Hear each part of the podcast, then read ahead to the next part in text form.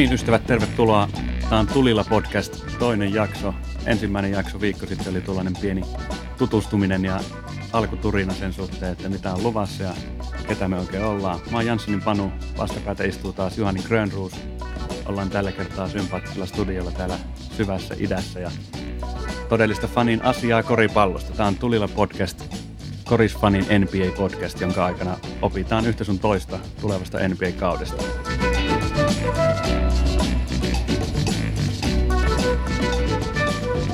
Terve vaan Juhani. Terve, terve. Kausi lähestyy. Onko fiilikset katos? Todellakin on. Tässä on nyt preseason matseja katsottu, katsottu vähän liikaakin ja sitten se alkaa jo tuntua siltä, että no niin, pitäisikö alkaa jo pelien olla niinku merkityksellisiä. Kyllä, se on aivan hirveätä katsoa niitä matseja. Sitä aina odottaa, että siis... No, ensimmäiset puolijat voi olla ihan viihdyttäviä, mutta sitten tavallaan se sortuu aina se, se pilvilinna sitten siinä niin kuin noissa matseissa. Mutta onneksi kohta päästään asiaan. Enää, onko nyt vajaa viikko enää kauden startti. Ensi keskiviikkona taitaa terähtää. Tiistai keskiviikko yönä sitä. Näin joo. No, niin on.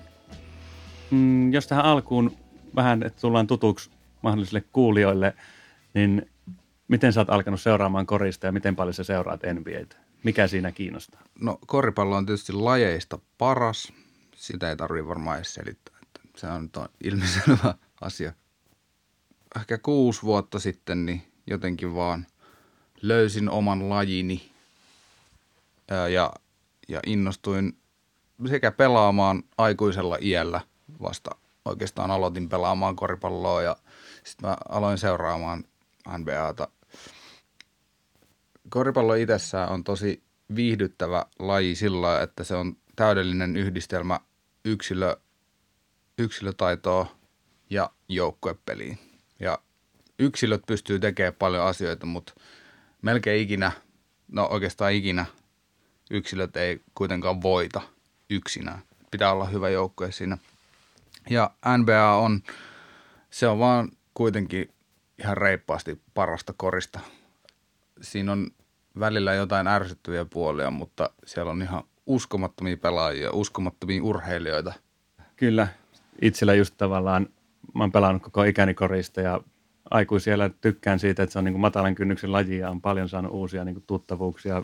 Sutkin esim. sitä kautta ja tota, rakastan sitä, että voi niin kuin vielä matalalla kynnyksellä vanhatkin äijät sille aika tosissaan harrastaa ja pelata ja se on semmoinen ainakin itselle semmoinen henkireikä, että pääsee tavallaan tyhjentämään mielen kaikista muusta ja sinne kentälle, jossa pallo ja kentän rajat määrää sen niin kuin meiningin ja ainut, se on niin kuin ainut asia, mitä sillä hetkellä on. Ja kun rakastaa sitä korista, niin totta kai tämä NBAn seuraaminen sen niin kuin lajin semmoisena timanttisena huipputuotteena on ihan ilmiselvä semmoinen lisää siihen tämä harrastaminen ja oma niin kuin intohimo koripalloon näkyy sekä siinä fanittamisessa että siinä niin kuin kentällä ja sitten parhaimmillaan niitä matseissa nähtyjä oppeja yrittää vielä niin kuin viedä sinne omaan peliinsä ja aikoinaan Michael Jordan oli se niin kuin juttu, se oli mun lapsuuden suurin idoli ja se oli niin kuin just semmoinen keskeinen vaihe mun elämässä, niin kuin teini-ikäiset vuodet tuossa 90-luvun puolivälin ennen ja jälkeen ja Michael Jordanin valtakausi siinä, se oli niin kuin uskomatonta katsottavaa. Ja ehkä niin kuin se on just tietty aikuistumisen merkki, mutta toisaalta ihan kiinnostava näkökulma just siihen omaan korisseuraamiseen, että silloin Jordan oli se niin kuin y- ykkösjuttu. Mä rakastin sitä ja se oli se, niin kuin, että aina toivo ja ties toisaalta, että Jordan voittaa ja se toimitti tietenkin melkein aina, kun se oli kentällä. Se voitti ne pelit niin kuin väkisin ja sitten toisaalta nyt, kun on sitten ehkä niin kuin uudestaan ruvennut fanittaan sitten kovemmin tässä viimeisen 50 vuoden aikana NBAtä, niin pikemminkin on semmoinen vastakkainen asenne, että toivoo aina, että se ennakkosuosikki ei voita ja huomaa, että on tosi vaikeaa esimerkiksi löytää sitä omaa joukkuetta ja mä en ole moneen vuoteen silleen pystynyt oikein kannustamaan mitään joukkuetta. Mä oon yrittänyt valita se oma joukkue, mutta sitten kun se pelaa esim. pudotuspeleissä jotain tämmöistä underdogia vastaan, niin sitten mä huomaan kannustavani sitä underdogia ja tajusin, että ei tämä niin kuin, en mä voikaan enää fanittaa. Ehkä tämä, tämä on kiinnostavaa ja sullahan on ilmeisesti Pacers, se jota sä oot jonkun verran seurannut. Mikä on saanut sut valitsemaan ja löytää Pacers? Se, se osui sillä sopivasti just hyvin, että kun mä innostuin NBAta kovasti seuraamaan, niin tosi pian tuli tämä, taisi olla 2013 vuoden joukkue, milloin Paul George nousi tähteyteen ja silloin siellä oli Roy Hibbert ja David West Kyllä. ja yksi mun kaikkien aikojen suosikeista Lance Stevenson. Oi.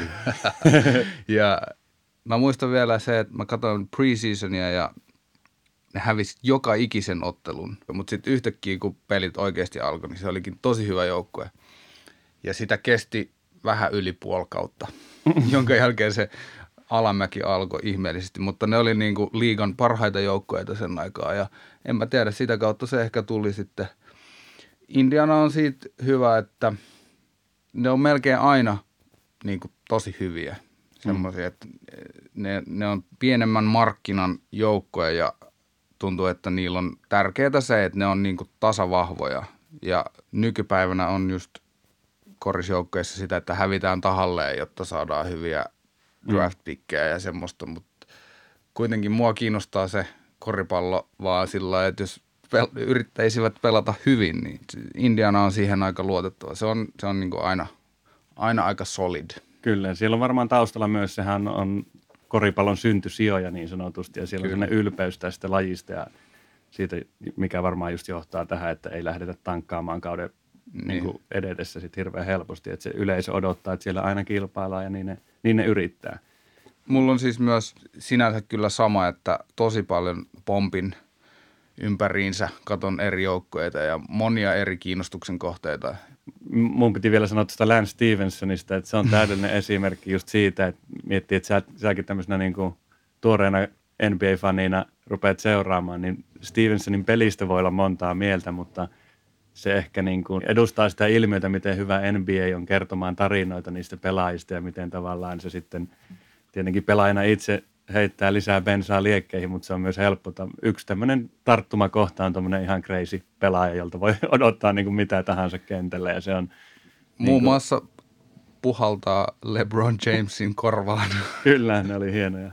Pitää, mä en muista mikä joukko se on, mutta se meni nyt Kiinaan, niin melkein pitäisi alkaa seurata Kiinan koska Lance, Lance make him dance. Ai jaa, ei tullut enää paikkaa tälle kaudelle. No. Ei ei ole tullut kiinalaista korista vielä seurattua, mutta aika paljon kaikkea muuta korista myös. FIBA maailmanmestaruuskisat oli ihan hieno turnaus ja just kiva nähdä välillä myös erilaista korista. Kyllä mä tykkään NBAstä ja puolustan sitä aina niin kuin parhaana sarjana, tai en, en välttämättä aina, mutta ainakin toistaiseksi on ruvennut kuulumaan frendeiltä esim. että Euroliiga kiinnostaa enemmän ja se on niin kuin sitä aitoa kovaa peliä, mutta ei siellä, siellä ei ole parhaat pelaajat, niin se ei voi olla paras sarja ja mä arvostan myös, että on se vähän semmoista jenkkihuttua niin kuin monelta osin, mutta sitten toisaalta se on niin kuin just sitä semmoista isoa viihdebisnestä, jossa osataan tehdä, niin kuin ne jut, on ne tarinat, sitten toisaalta on paljon kanavia ja sitä on niin kuin helppo seurata.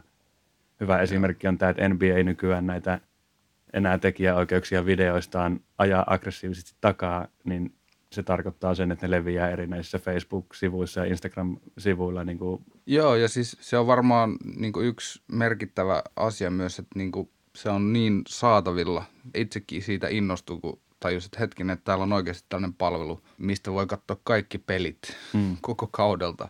Myöskin just toi, että YouTubesta löytyy, löytyy paljon niitä ja itse asiassa vanhoja matsejakin löytää. Niin kuin vaikka Michael Jordania, mä en ehkä kattonut sitä silloin, mutta Joo. mä oon kattonut paljon – paljon niitä kaikkia vanhoja klassikkomatseja. Niitä kannattaa ehdottomasti katsoa ja niissä totta kai näkyy, niin kuin niitä on kiinnostava katsoa sen takia, että peli on muuttunut aika paljon. Se on ollut välillä aika rajua rymyämistä ysäri koris, mutta toisaalta siellä on myös niin kuin äärimmäisen opettavaisia, hyviä ja niin kuin semmoisia todella sydämellä pelattuja matseja, jossa on niin kuin jännittäviä käänteitä. Kyllä. Me voitaisiin siirtyä varmaan pikkuhiljaa vähän niin kuin itse asiaan tästä kausi starttaa siis vajaan viikon päästä ja voitaisiin käydä vähän läpi, että minkälaiset odotukset on. Joo. Pitäisikö meidän aloittaa vaikka, otetaanko Itä? Joo. Se, tämä saattaa olla vähän, vähän lyhyempi, kun puhutaan idästä. Joo. Mutta kyllä, kyllä sielläkin mielenkiintoa riittää, mä uskoisin. Mun silmissä tällä hetkellä Sixers vaikuttaa kyllä vakuuttavimmalta joukkueelta. Ja viime jaksossa jo vähän sivuttiin sitä, että mulla ei ole mitään hirveä kovaa uskoa tota Milwaukee Bucksia kohtaan, mutta ne on kuitenkin varmasti paperilla ne kovimmat joukkueet ja viime vuodesta sitten muutos on se, että Toronto tippuu sieltä, sieltä kyllä kärkikahinoista varmasti tänä vuonna pois ja sitten samalla veikkaan, että Celticsillä tulee olemaan kanssa aika, aika kovaa niin pysyä siinä. Jos odotukset on olla siellä idän kärjessä, niin se tulee olemaan haastavaa. Joo. Philadelphia tulee varmasti olemaan kyllä tosi hyvä. Ja ne on vaikuttanut hyvä kuntoisilta ja Joel Embiid muutaman kilon ehkä kevyempänä ja Ben Simmons heitti kolmosen ja mm. Al Horford on aina, aina niin hyvä. Mä luulen, että esimerkiksi Celtics tulee kaipaamaan sitä, sitä tosi paljon, koska hän siellä pari viimeistä vuotta on pelannut, niin se tulee olemaan tosi hyvä lisäys tähän joukkueeseen. Ja todella niin iso kokoinen joukkue – jos niillä nyt esimerkiksi olisi tällainen aloitusviisikko, Joel Embiid, Ben Simmons, Tobias Harris, Al Horford ja Josh Richardson. Ei siinä kyllä hirveästi ole semmoista niin kuin... Siis ensinnäkin uskomaton puolustava joukkue. On se kova. M- miten, miten lähti sitten tuohon? Sulla on hyviä venkura-ajoja itselläskin, mutta miten se lähti sitten tuonne keskellä?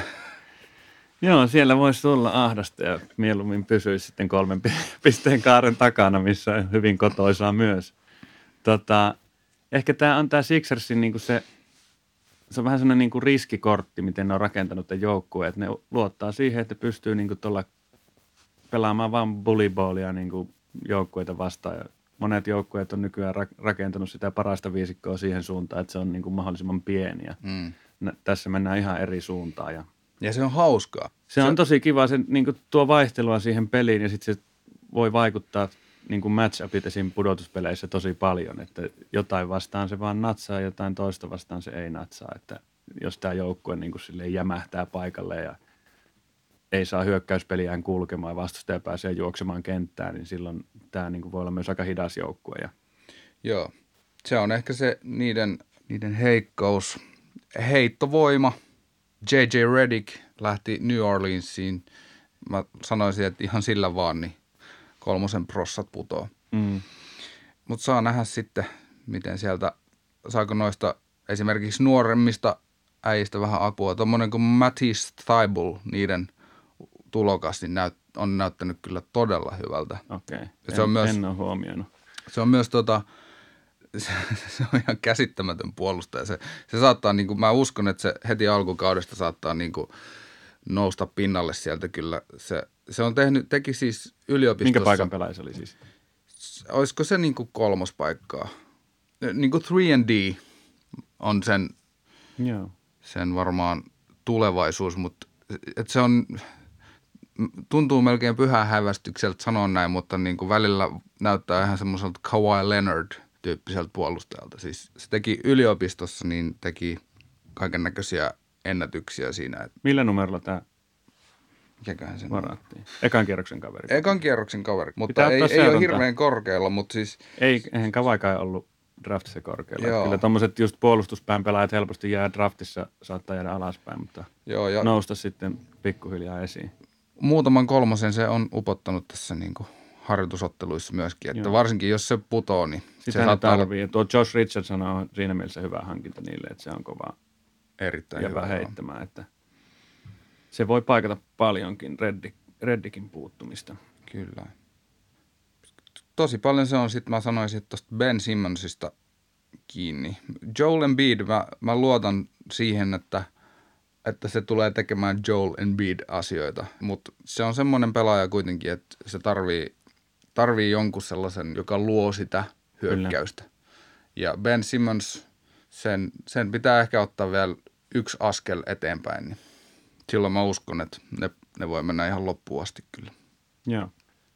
Jos vertaa tota Sixersia tähän Milwaukeeen, niin mä en, mun on vaikea löytää täältä niin kuin Milwaukeesta just sitä syvyyttä, mitä tarvittaisiin tuohon tohon Sixersin kaatamiseen. Ja se on voi olla hyvinkin se niin kuin idän finaalipari.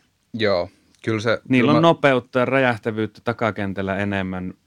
Niin kuin, tänä, en mä onhan Simmons tosi räjähtävä ja nopea, mutta siinä, se on niin kuin sitä vaikea verrata noihin tuommoiseen ykköspaikan muihin pelaajiin. Mutta tuolla on Bledsoeta, George Hillia ja sitten tämä Divisen Vincenzo, joka oli se, joka oli tämä pisteennätyksen teki tässä college-finaalissa oh, toisessa niin vuonna. Just. Joo. Kyle Korver on lisätty sinne takakentälle. Et Niin, kyllä, saa nähdä. kyllä noillakin on tämmöinen niin monipuolinen pakka, Iljasovat ja nyt on Lope, molemmat Lopesit, se on kyllä hyvä. Se on mahtavaa. Niillä voi olla kyllä saumaton yhteistyö. Tai sitten rupeaa tappeleen kentällä. Niin. Mitä tahansa voi tulla, mutta se on, Kyllä. se on kiinnostavaa. Mä sanoisin Pat Connaughton, se on hyvä, hyvä pelaaja. Viime playoffeissa pelasi tosi hyvin. Joo. Saattaa yllättää, että sieltä yhtäkkiä niitä kolmosia. Kyllä, tuo, tuo on rakennettu vähän just silleen, että siinä on se Jannis niin kuin tilaa touhuta, mitä haluaa siellä keskellä, ja sitten siellä on äijä laidoilla, jotka pystyy heittämään ihan niin kuin Joo. tästä Lopesista lähtien, joka on, mättää kolmosia nykyään niin kuin huolellisesti. Ja mä sanoisin, että valmennusetu on Milwaukee Bucksilla. Mike Budenholzer on kyllä vakuuttanut, vaikka ei ehkä playoff-menestys ei ole ollut niin, niin hyvää Varmaan aika hyvä taktinen valmentaja. Hyvä taktinen valmentaja, joo. Ja Brett Brown, saa nähdä. Tämä on nyt ehkä se, että nyt, nyt sen pitäisi sitten toimia kyllä sille jo. Se ei vielä mua ihan vakuuttanut kaikilla sen päätöksillään, mutta Valmentajien arvioiminen on itsellä aina vähän vaikeaa. Ehkä tuli mieleen just tuosta Jim Boylenista, Chicagon valmentajasta, miten tavallaan kauhealta se näytti viime vuonna se tilanne vielä. Mm. Ja sitten kun joukkue vahvistuu ja tuntuu saavan luottamusta valmentajaa kohtaan, niin näkökulma voi muuttua hyvin nopeasti. näin on. Jos sieltä annetaan nyt idän playoff-paikat, sieltä voisi olla Clippers, Bucks, ei, ah, sorry, Bucks, Sixers, äh, Celtics, Raptors, Pacers. Kyllä mä, mä veikkaisin itse asiassa, että Orlando ja Chicago saattaa olla aika lähellä ainakin. Viime vuonnahan Orlando jo oli Joo, playoffeissa. Ne varmaan, olisiko Pistons ja Nets, Miami. Pistons, Nets ja Miami ja sitten vielä nämä vois pelata siitä Magic ja Bulls pelata siitä tavallaan viimeisestä pudotuspelipaikasta. Joo. Bullsin joukkue on mun mielestä vahvistunut aika paljon, että ei, ei mikään mahdoton niin ajatus, että nekin olisi pudotuspeleissä, mutta mennään Markkaseen ja Bullsiin vähän myöhemmin Kyllä. sitten syvällisemmin. Yksi vielä tuosta idästä. Mulla käy tavallaan sääliksi, koska Toronto voitti mestaruuden ja sit siinä ei kauaa kestänyt, niin nyt taas ketään ei kiinnosta yhtään mikään Torontoon liittyvä. Niin, ja se oli vielä niin tavallaan, kun se on Kanadan ainut joukkue, se on niin kuin iso, iso juttu siellä paikallisesti, niin voi olla, että se ilmiö siitä hiipuu myös. Ja ilmeisesti siis, mitä nyt on jotain lukenut aiheesta, niin vaikuttaa siltä, että Kawhi ei ollut sinne missään kohtaa jäämässä. Mutta varmaan ne Torontossa on kuitenkin tyytyväisiä siihen, että saivat nyt sen mestaruuden ja mulla on ollut tosi hyvä mieli Kyle Lowryn puolesta, koska sekin on, sitäkin jotenkin on paljon parjattu. Niin, Epätäydellinen pelaaja ehkä, mutta kyllä se, se on niin no se vaan DeRozan, mahtava. DeRosanin kanssa niille ei riittänyt niin kuin kantamaan sitä joukkuetta siihen asti, mihin odotukset oli laitettu ja se Lebronille tippuminen niin kuin, söi Niin. niin. Kuin sekä DeRosanin että Laurin mainetta aika pahasti, mutta kyllä täytyy sanoa, että Kyle Lauri noissa niin kuin parin viime vuoden pudotuspeleissä on ollut ihan jäätävä ja siis se todella.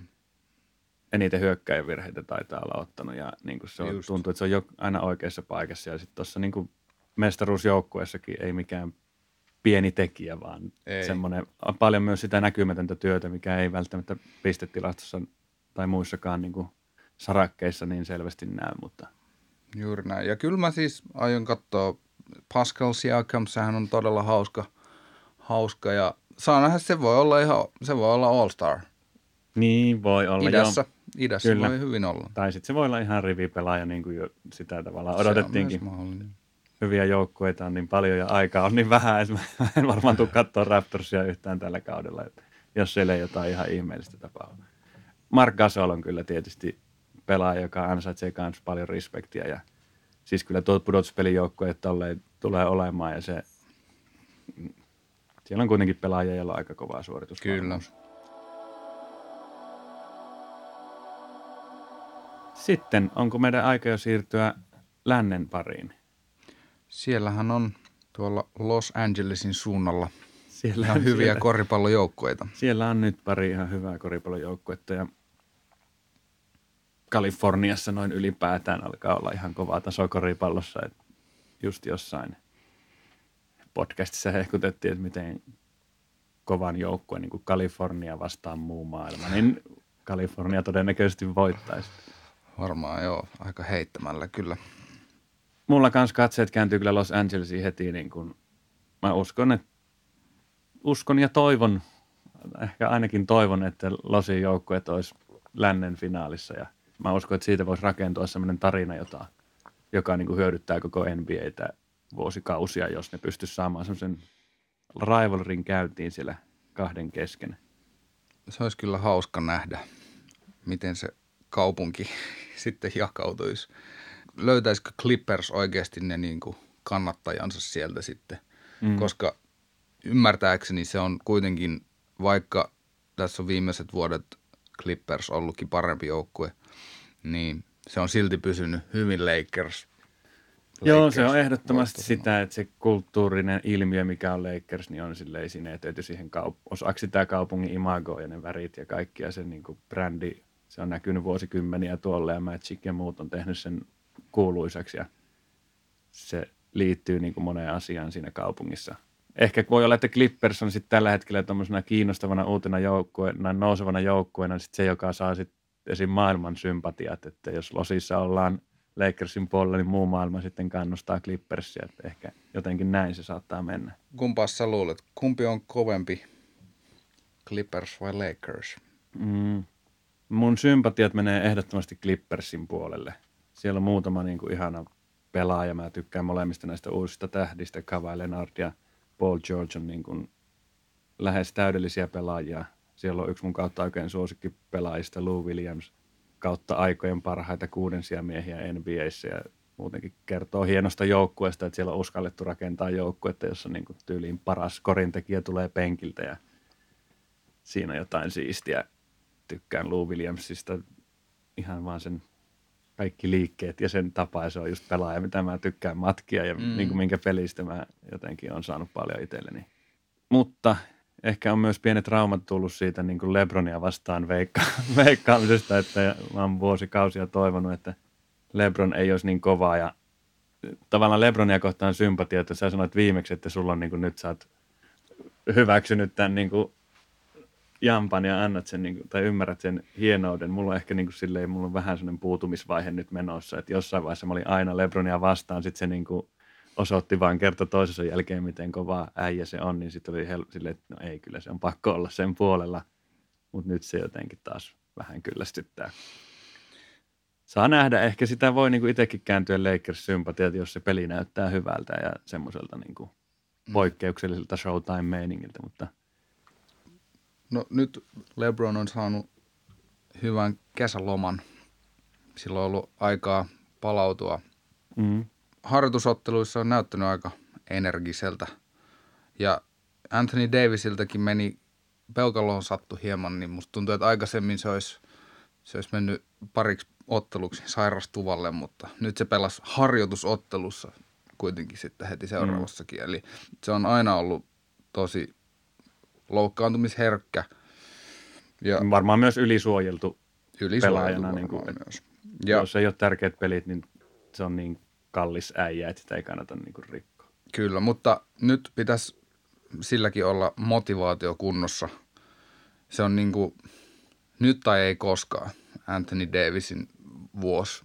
Musta tuntuu, että LeBron Jameskin on ihan valmis siihen, niin kuin, siihen tarinaan Joo, ja se on Lebron, Lebron on välttämättä niin kuin pisteitä esimerkiksi halunnut tehdä itse mm. niin kuin ennenkään aina, että se on enemmän niin kuin ottanut sitä taakkaa sen mukaan, mitä on tarvittu. Ja kyllä se on kahden, kahden miehen peli, jos tulee LeBron James ja Anthony Davis, niin en tiedä kuka, sen, kuka sitä sitten puolustaa, mutta eipä sillä ole mitään väliä. Kyllä ne, ne kahdestaan pystyy aika paljon tuhoa tekemään. Se tulee olemaan kyllä tosi kivaa katsottavaa myöskin. Ja on se, on se kieltämättä. Ja sitten itselle tulee mieleen just tuosta Davisin tavallaan viime, että sitä ehkä on unohtanut aika monet sen, että miten hyvä pelaaja on kyseessä. On viime kauden sekoilut oli niin kuin jotain muuta ja sitten vähän sama kuin Leonard sekoili kautta aiemmin ja meni sitten Torontoon ja näytti, missä mennään, niin mm. voi olla, että tässä tapahtuu vähän samanlainen juttu. Ja kyllä tuo kieltämättä tuo Lakersin rosteri, että silleen mm, Caldwell Pope, Bradley, Rondo – Sillä on ihan kovia nimiä takakentällä, Danny Green. Niin- Niin, kokeneita niin Kokenu, äijä. kokemusta siellä on paljon just. Ja tuntuu, että se, se on niinku juuri se, mitä LeBron haluaa ympärilleen myöskin. Miksi tämä, tämä Demarcus Kasinski on pompannut tämän? Sekin on siellä, mutta siltähän meni nyt, se Se ei loukkaantui pysty pelaamaan varmaan koko kaudella. Ilmeisesti. Ja siis se oli Mutta tosi siis se on aika huvittavaa vaan, että siellä on nyt Cousins ja Dwight Howard molemmat.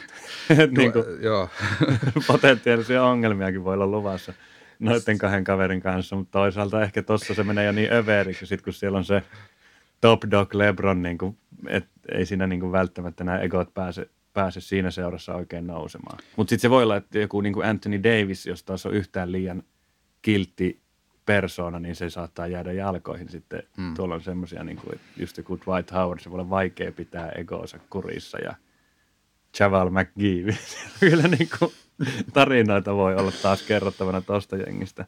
joo siitä, siitä varmaan joku kirja kirjoitetaan sitten. Joo, näin voi olla. No vähän käy niin kuin sääliksi. Sinänsä varmaan tulee olemaan menestyksekäs kausi, mutta Lakersin valmentaja tänä, tällä kaudella on Frank Vogel, joka itse asiassa, kun puhuttiin aikaisemmin mm. siitä Indianasta, Indianasta. Mm, se kyllä, oli kyllä. silloin, tykkäsin tosi paljon, sellainen niin kuin puolustuspään valmentaja, mutta LeBron Jamesin valmentajana oleminen tuntuu, että se ei ole mitenkään suositeltava työ oikeastaan.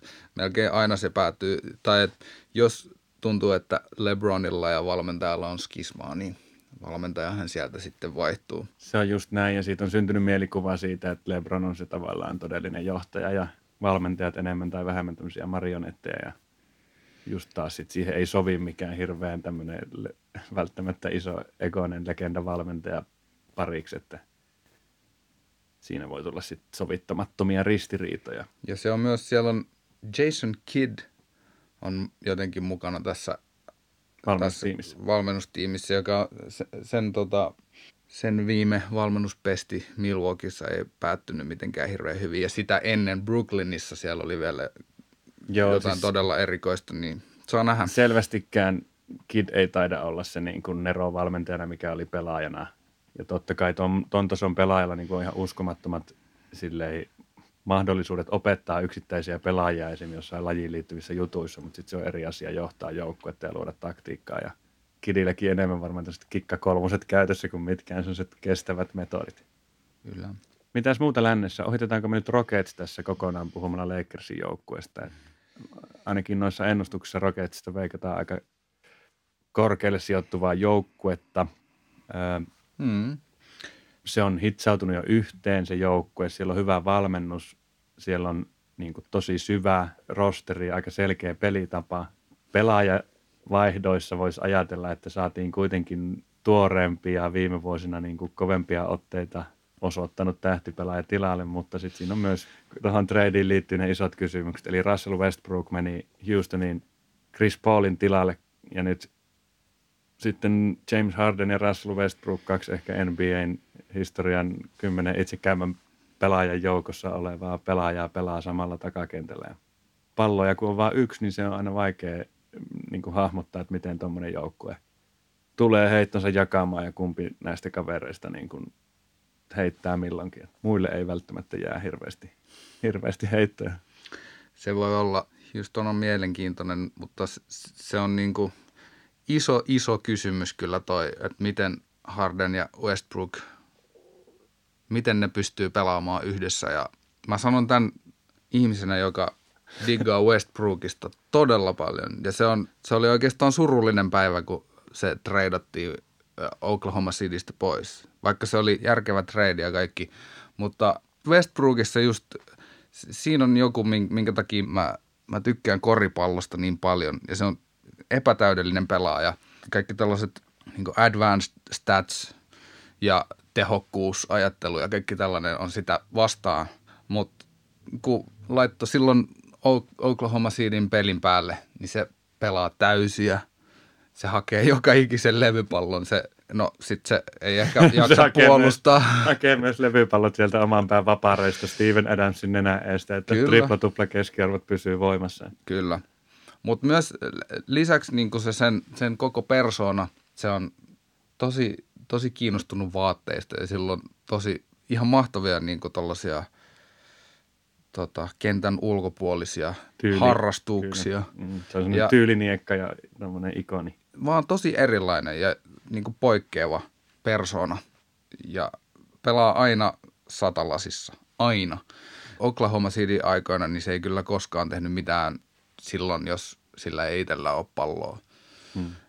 Esimerkiksi mitään leikkauksia tai tee screenejä. Ei, ei ikinä mitään, niin sit nyt, jos, nyt jos se alkaa sitä tekemään, niin olen yllättynyt.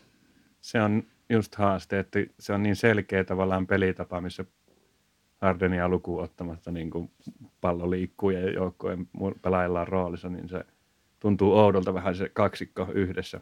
Se oli ihan huvittava joku, tai osoitus Westbrookin itseironiasta oli se, kun Houston yrittää saada näiden jotenkin pitkän matkan kakkosten heitot tiettyyn määrään, joku oli joku neljä piste jotain heittoa per peli. Niin ne oli puhunut jossain kauden alussa palaverissa tästä aiheesta silleen, ja kun Westbrookilla on ollut melkein yhtä paljon niitä vastaavia heittoja niin kuin itsellään, niin se oli huutanut vain siinä pukuhuoneessa tai jossain tilaisuudessa, että ne on kaikki sitten mulle varattuja. oli niin kuin näytetty, että kuinka monta lukua saa, tai monta kertaa saa heittää pitkän kakkosen. Kyllä. Se varasi ne kaikki itselleen. Ja jos joskus on huonolla mielellä, niin voi ladata Westbrookin Top Dunks, ihan mikä tahansa videopätkä, niin se on päivä paljon parempi sen jälkeen. Onhan se. Se on vihane, vihane äijä. Mitä meillä on lännessä muuta? No mä ottaisin, ottaisin ton Denverin. Joo. Mä luulen, että mä ottaisin Denverin ennen Houstoniakin, koska tosiaan siinä on Houstonissa paljon kysymysmerkkejä. Denver on, oli viime vuonna jo tosi hyvä. Nikola Jokic, sillä oli aika huono FIBA-turnaus, mutta mielenkiintoinen pelaaja. Totta kai nyt on mahdollista, että sillä oli viime kausi niin hyvä, että se voi myös olla, että tämä kausi on vähän huonompi. Mutta mä silti uskon, että se jatkaa ainakin samalla tasolla. Ja Jamal Murray, ollut vähän semmoinen up and down tyyppi, mutta se tuntuu mulle pelaajalta, joka saattaa pelata kyllä itsensä myös niin kuin ihan tähdeksi jopa tällä kaudella. Ja äh, tuolta Oklahoma Citystä ne sai Jeremy Grantin, joka mä uskon, että se saattaa paikata niiden tiettyjä puutoksia puolustuspäässä. Se on ihan Kyllä. monsteri, monsteri blokkaamaan ja puolustamaan ja Ruvennut heittämään kolmosia nyt. viime kaudella yllättävän hyvä kolmosestakin.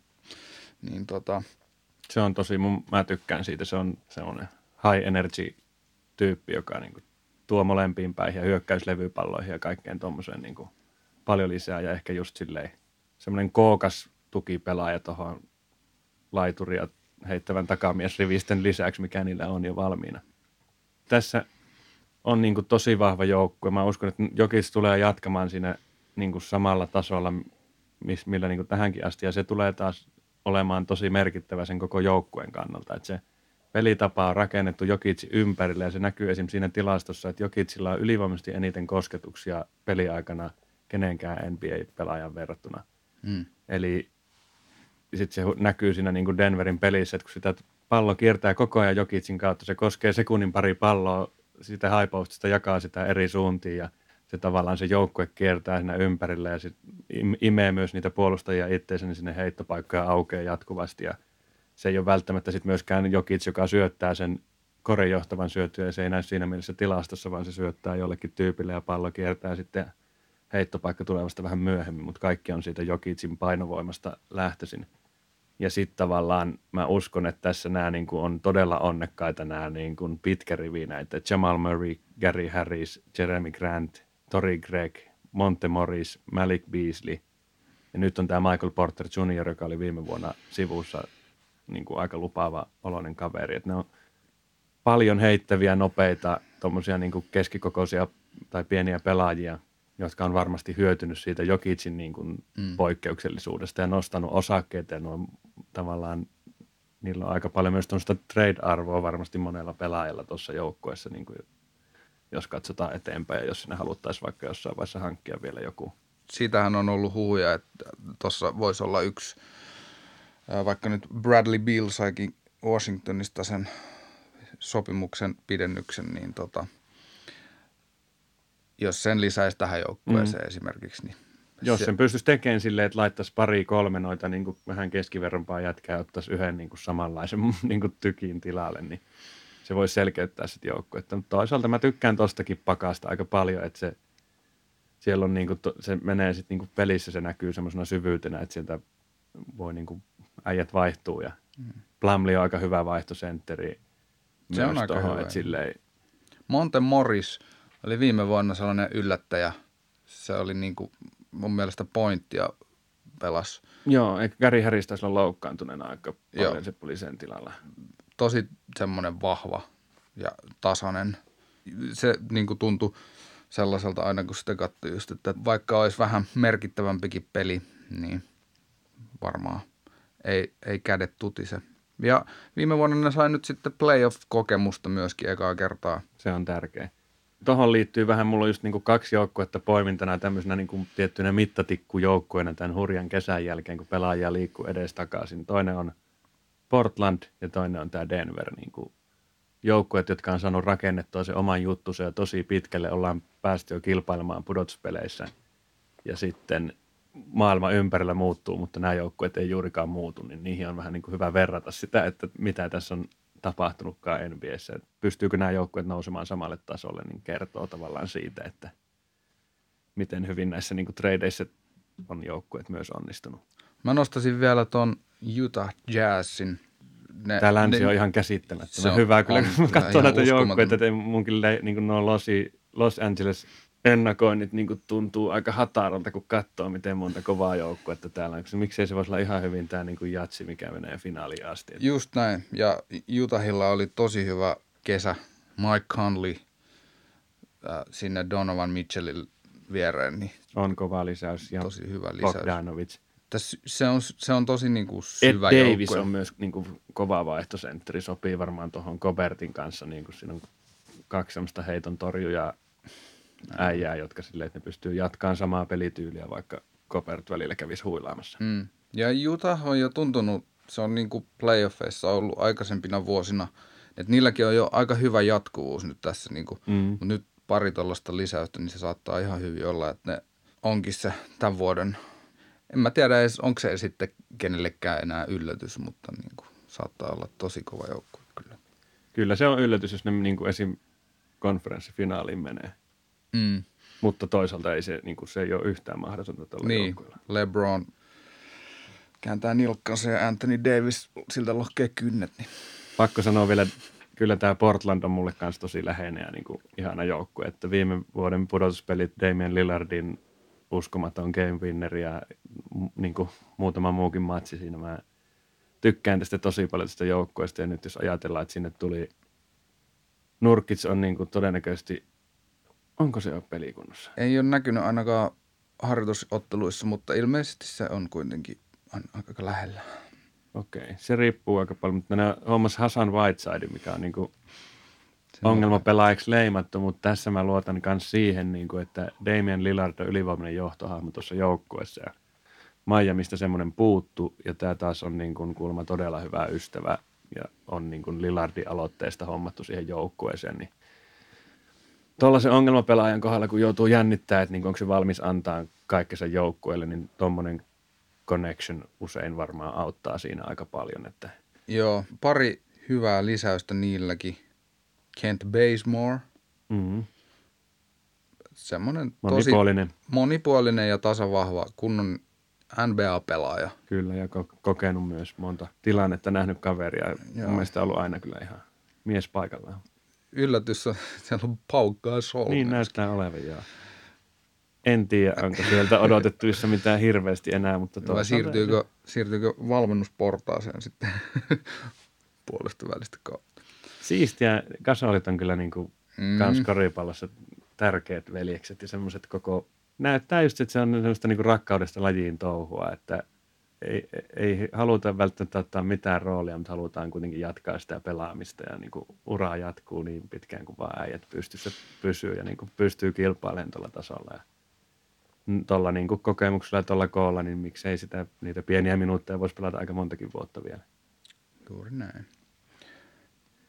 Lännessä tulee olemaan todella kova kilpailu noista pudotuspelipaikoista.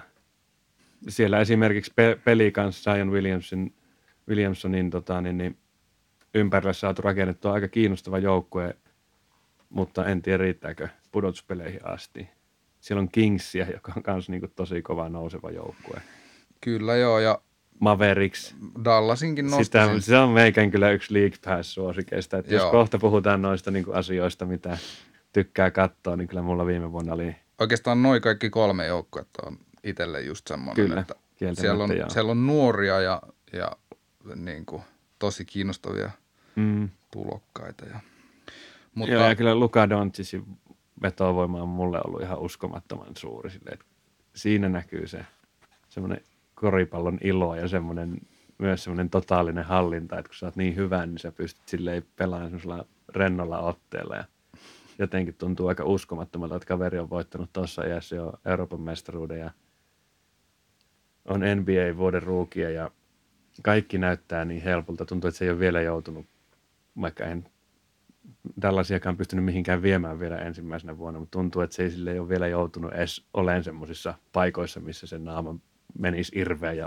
joudutaan olemaan tosissaan, että onko sillä sitten tavallaan sen, sitä kautta voi löytyä vielä ihan uusi taso pelaamiseen, että hmm. ei ollakaan hölkkäilemässä ja niin kuin naruttamassa vaan muita, vaan niin kuin aidosti pelaamassa. Mitäs pääseekö Golden State pudotuspeleihin? Pääsee. Aika lahjakkaasti sivuutettiin Golden State, mutta tosiaan sekin joukkue on olemassa edelleen. Nopeasti vaihtuu Kyllä ne, kyllä ne pudotuspeleihin kairaa. Niillä on riittävästi sitä niin kuin rutiinia siihen ja riittävästi palasia jäljellä vielä. Toronto tippuminen on vähän niin kuin sääli, mutta kyllä mun mielestä se olisi vielä säälimpi jotenkin, jos Warriors niin kuin romahtaisi tuosta nyt kertaheitolla. Se innostus niin kuin muutamaa muuta joukkuetta kohtaan on luonnollisesti niin kuin kasvanut, koska siellä on tullut ihan uusi, uusi aika eteen ja nyt taas Warriorsilla on vähän semmoista – mm. jäähdyttelyä ja katsotaan, mihin tämä enää riittää tyylistä, niin se ei välttämättä niin kuin herätä kiinnostusta, mutta ei se sano, etteikö se joukkue voisi olla ihan älyttömän rutiinoitunut ja hyvä niin kuin voittamaan. Hauska Steph Curry-kausi. Toivotaan, että pysyy terveenä. Silläkin on jo paljon minuutteja viime vuosin, vuosilta takana, mutta nyt on niitä heittoja otettavana tässä joukkueessa. Ja ehkä kaikkien aikojen paras heittäjä, niin sillähän niitä mielellään antaa. On. Kyllä se tulee olemaan ihan uskomattoman hyvä tänä vuonna ja varmaan joutuu kantamaan sitä vastuuta. Mä luulen, että Kevon Looney saattaa olla aika hyvä. Sekin saa vähän nyt isompaa roolia, mitä on aikaisemmin saanut. Tosi, tosi vahva sentteri, ihan niin kuin NBA-aloittajatasoa. Sekin on hauska nähdä, pelaajat saa vähän uusia roolia ja tulee vaikka vähän lisää, lisää vastuuta. Niin. Veikkaan, että tuolla D'Angelo Russellilla on aika hyvä tilanne niin lähtee myös kauteen. Että mm. Sillä on niin kuin iso, tavallaan, vaikka se on niin kuin ihan huippuluokan pelaaja, niin jotenkin tässä on, en tiedä onko se vaan oma mielikuva vai yleisempi mielikuva, että niin kuin tavallaan siltä ei hirveästi kuitenkaan tässä odoteta. Mm. Joten sitten kuitenkin sen tasoisena pelaajana, niin se voi ollakin se joukkueen ykkös niin kuin peluri ja pitää sen siellä ihan kärjessä tavallaan standingseissä, niin silloin taas sillä voi olla niin kuin paljon voitettavaa henkilökohtaisesti. Ja jos vielä sitten plääni on se, että se Thompsonin palatessa mahdollisesti laitetaan D'Angelo Russell niin kuin eteenpäin, niin se mm. voi vaikuttaa lyhyessä ajassa omaan siirtoarvoonsa esimerkiksi. Taisi olla kakkos draft pikki silloin aikoinaan Lakersille ja no viime kaudella se niin kuin siellä Brooklynissa, niin se kyllä pelasi tosi hyvin. Superhyvä syöttämään, tosi, tosi hyvä niin kuin luomaan heittoja ylipäätänsä.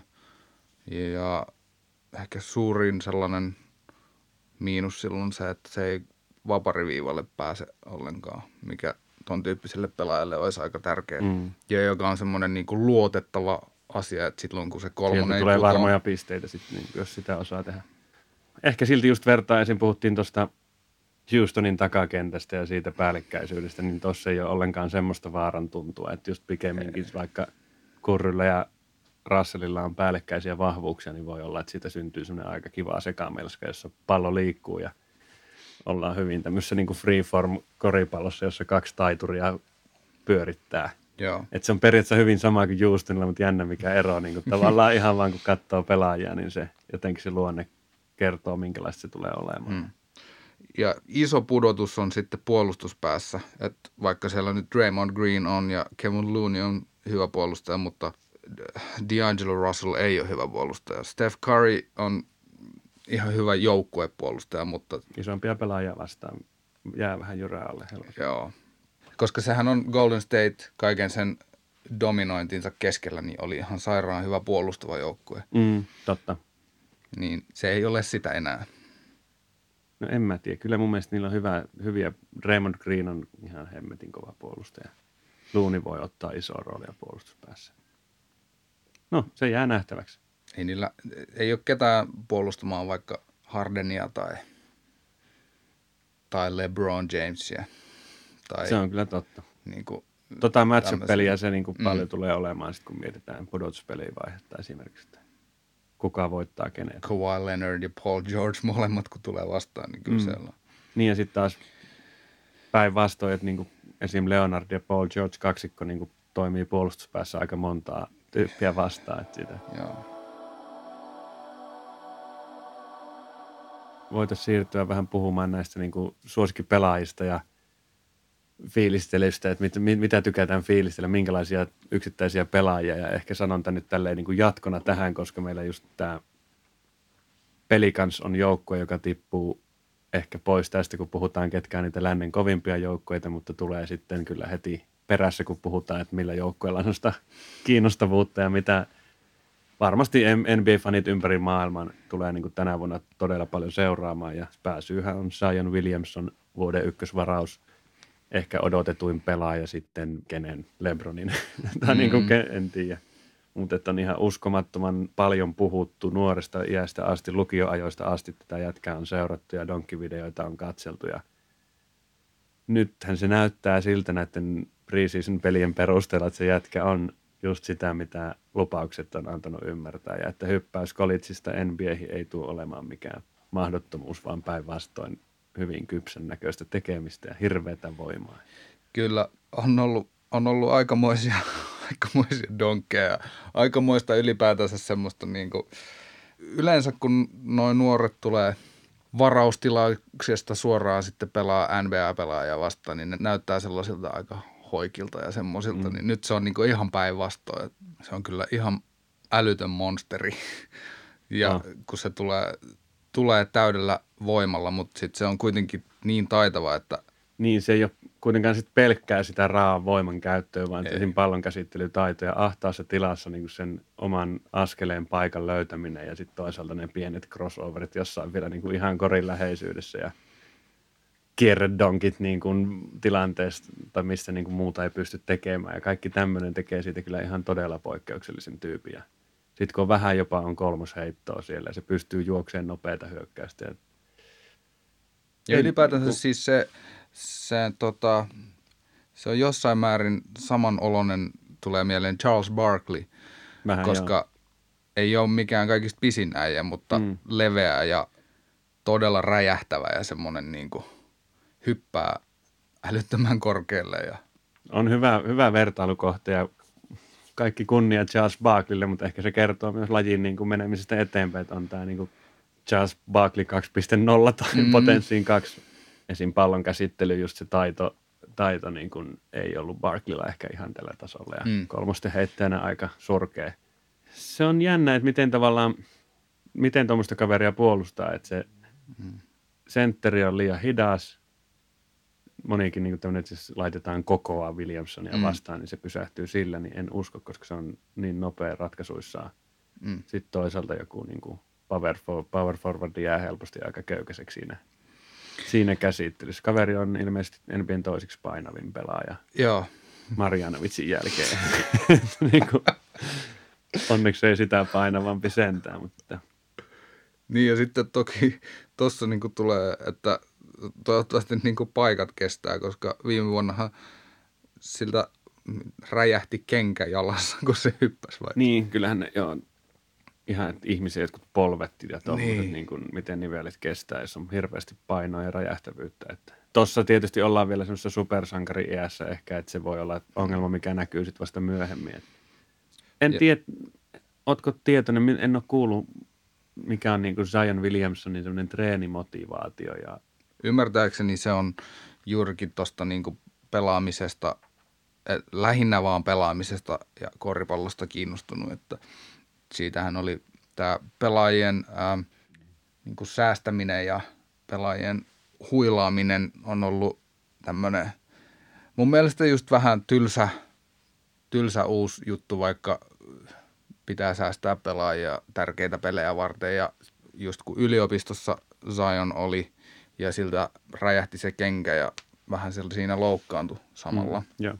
Niin sitten oli justiinsa, nousi barrikaadeille ihmiset, että nyt sen ei pidä enää pelata, koska eihän se, se saa mitään rahaa siitä, että se pelaa yliopistossa Kyllä. ja että se ei saa vaarantaa pelaamalla sen tulevaisuutta, niin siinä se mun mielestä menee jo vähän yli sitten, että, ja tuntuu, että se itse oli myös sitä mieltä, että mm. no se koripallon pelaaminenhän sitä nyt itse asiassa juuri kiinnostaa, että on, on niin kuin innokas ja tosi semmoinen hyvän oloinen tyyppi. En ole tavannut kylläkään. kaikki, kaikki, mitä mä oon siitä lukenut, niin on ton puolesta, että se on semmoinen superhyvä. Hyvä. Toivotaan, Muuksu. että pysyy kunnossa. Ja toi, niin kuin kyllä NBA yhden tommosen, niin kuin super, super tähden niin kuin kaipaa myös lisää. Se Joo. pitää uusiutua se. Ja se todella kyllä näyttää siltä, että nyt, nyt on niin kuin, jos aikoo katsoa vaan pari NBA-matsia tänä vuonna, niin yksi kandee kyllä olla sellainen New Orleans-matsi, missä Zion pelaa, koska tulee olemaan viihdyttävää. Joo, kyllä itse tulen seuraamaan silmätarkkana. Mitäs muita pelaajia, jotka saa fiiliksen kattoon?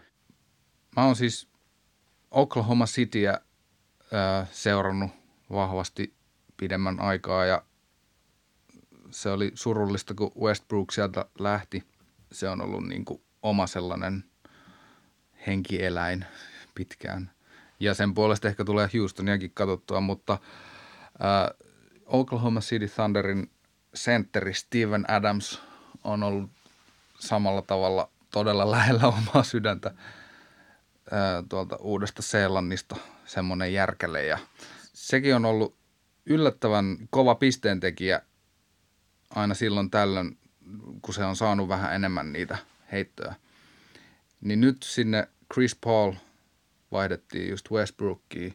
Chris Paul on kuitenkin, saa nähdä miten paljon se pelaa ja miten terveenä se pysyy, mutta kyllähän se on todella hyvä pelintekijä ja just tuollaiselle sentterille niin saattaa tulla aika hyviä, hyviä korintekopaikkoja sitä kautta. Steven Adams, sen, sen tota postiliikkeet, niin ne on yllättävän hyviä, vaikka se on niin iso kokoinen äijä, niin se, se saattaa donkata naamalle todella niin kuin häijysti. Ja siinä on tämmöiset fundamentalsit on kunnossa siinä pelissä, niin kuin Kyllä. ne perusasiat, mitä koripalloilevan sentterin pitää osata, niin molemmissa suunnissa. Se on itselle ehkä just esimerkki pelaajasta, jonka niin kuin, ottaisin omaan joukkueeseen hyvin mielellään tuommoisen äijä, että siinä on takakentän pelaajana turvallinen olla. Niin kuin. Mites, onko sulla muita muita no mä herkuttelin jo tota, niin kuin Lou Williamsia, se on mulle niin kuin todella mm. tärkeä.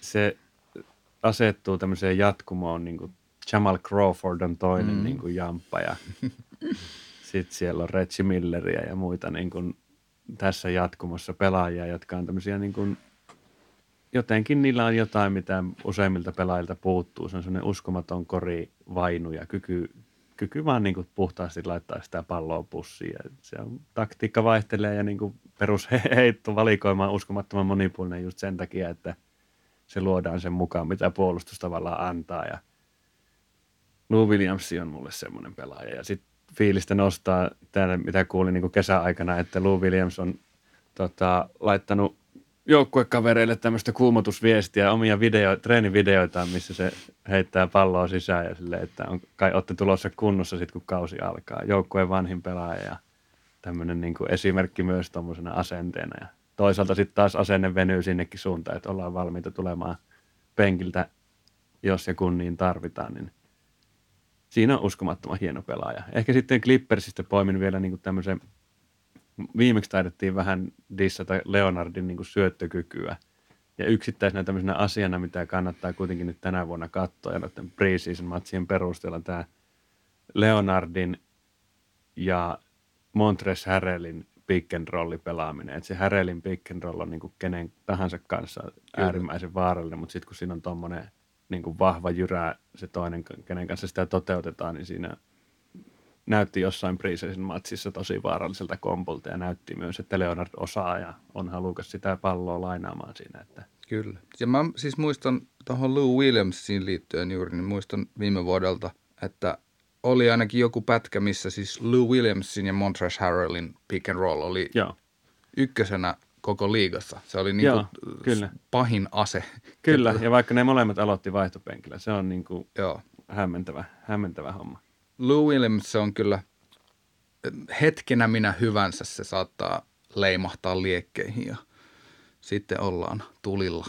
Joo, ja se on just semmoinen, että se tavallaan tulilla oleminen, mikä tämä podcastin nimikin on, niin se on se ilmiö siinä koripallossa, kun se kori tuntuu niin kuin valtavan isolta ja tuntuu, että kaikki menee ja se on hyvin henkinen juttu, miten, tai mä uskon itse, että se on todella paljon henkisestä niin kuin kantista kiinni, että pystyt se heittämään sisään ja semmoista henkisestä valmistautumisesta, että jos sä oletat, että jokainen heitto menee sisään, niin se nostaa sitä sun niin kuin prosenttia. Sitten kaikki, jotka on pelannut, niin tietää myös sen, että silloin kun sä epäonnistut muutaman kerran putkeen, niin sä rupeat kyseenalaistamaan sitä omaa taitoa ja sitten se taas laskee sitä prosenttia entisestään. Ja nämä niin kuin, tyypit, jotka on niin kotona tämän kanssa, niin nämä on mulle todella, todella niin kuin, tärkeitä hahmoja. Ehkä sitten jos jotain poimitaan, niin mulle vielä tämä Luka Doncic ja Kristoff Sporzingis kaksikko on kyllä semmoinen, mikä kiinnostaa ihan Joo, eurooppalaisena ja tavallaan myös tämmöisenä vähän haasteja asemasta, että mihin nämä jävät pystyy yhdessä. Sen, sen olisin sanonut itse myös, että Doncic on, eikö se ollut viime vuoden Joo, tuota, vuoden ruukia. Vuoden ruukia, niin hymy kasvoilla lähes koko ajan ja se, se tulee niin oikeasta paikasta se niin kuin koriksen pelu just siinä. Pitää, niin kuin, pitää hauskaa siellä kentällä. Ja Porzingis jo New York Knicks ajoilta, niin mahtavaa katsottavaa. Niin semmoinen iso, mutta samalla taitava pelaaja. Ja toivon mukaan nyt se saisi pidettyä itsensä vaikka ihan koko vuoden kunnossa. Mm. Vähän se tuntuu jo, että se on niin kuin siitä, ei ole nähnyt vähän aikaa sitä, niin on vaikea myös ehkä asettaa niitä odotuksia. Ei, että se, se on aina näyttänyt kauden alussa niin hyvältä. Ja nytkin se näytti harjoitusmatseista, se on näyttänyt tosi hyvältä. Ja, ja sitten se about siinä puolessa välissä kautta, niin sitten on alkanut niin kuin se alamäki. Niin se on, se on hankala, mutta kun se heitto päälle sattuu, niin se, se, on, se on hurja. Kyllä tällaisin pelejä tulee varmasti katsottua just näiden kahden herran takia, mutta myös Boban Marjanovic löytyy sieltä ja on siinä jotain niin kuin uskomatonta. Ja en mä tiedä, jotenkin tuntuu, että semmoistakin pelaajista voisi löytää aitoa hyötyä. Varmaan sitä vähän, se on vähän sellainen vitsi niin kuin laittaa tuommoinen jätti, jättiläinen sinne möyrimään, mm. mutta kyllä se joka pelissä tekee niitä koreja. Ehkä se on just tuommoinen joukkuepuolustus se ongelma, ongelma, että miten se pysyy siinä konseptissa mukana.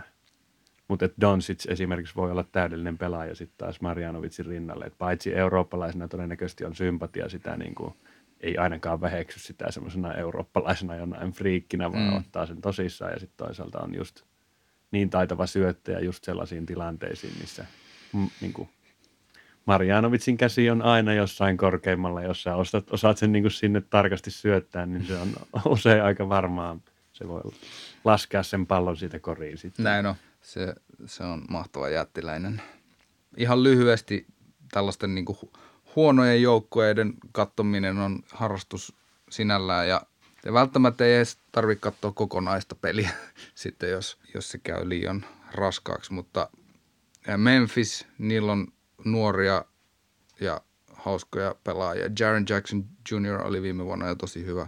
Ja niiden se tämän vuoden ykkösvaraus ja, ja Morant. Siellä tulee varmasti hyvää pick and rollia. Joo, se näytti tosi lupaavalta yliopistossa se Morant tämmöistä pick and roll oppia tarjolla, jos haluaa tota, niin, niin näitä meidän mainitsemia pelaajia yytsiä, niin siellä on todellakin Siellä on. Se on se ehkä koripallon käytetyin ns. kuvio ja myös todella tehokas tapa pelata kahden, kaksi vastaan kaksi peliä. Ja Joo, ja vähän samaa sitten tuolla Atlanta Hawksin puolella, siellä on Trey Young. Ja siellä on kyllä, siellä on paljonkin hyviä nuoria pelaajia. DeAndre Hunter, joka tänä vuonna ne, ne tota, draftas, niin näyttää tosi hyvältä. Ja John Collins, Kevin Herter. Joo. Oikein semmoisia nuoria lupaavia pelaajia. En mä usko, että ne tulee olemaan hirveän hyviä. Ja Cam Reddish on kanssa Cam Reddish, hyvä joo. draftaus. Tänään katsoin tosiaan ton Chicago Atlanta preseason match ja Jabari Parker oli siellä ehkä päällimmäisenä mielessä, että näytti ihan tehokkaalta ja hyvältä, mutta mä en tiedä. Sitä ei ehkä, ehkä olisi kannattanut mainita tässä pelaajat, jotka tykkää fiilistellä Niin. kohdassa, Joo. mutta menkää. Tässä on ehditty jo käymään aika pitkälti läpi asioita, jos voitaisiin siirtyä sitten eteenpäin ja varmasti myös pelaajaan, jota tykätään fiilistellä ja niin kuin ka- kaikki suomalaiset varmasti, että niin Lauri Markkanen ja Chicago Bulls.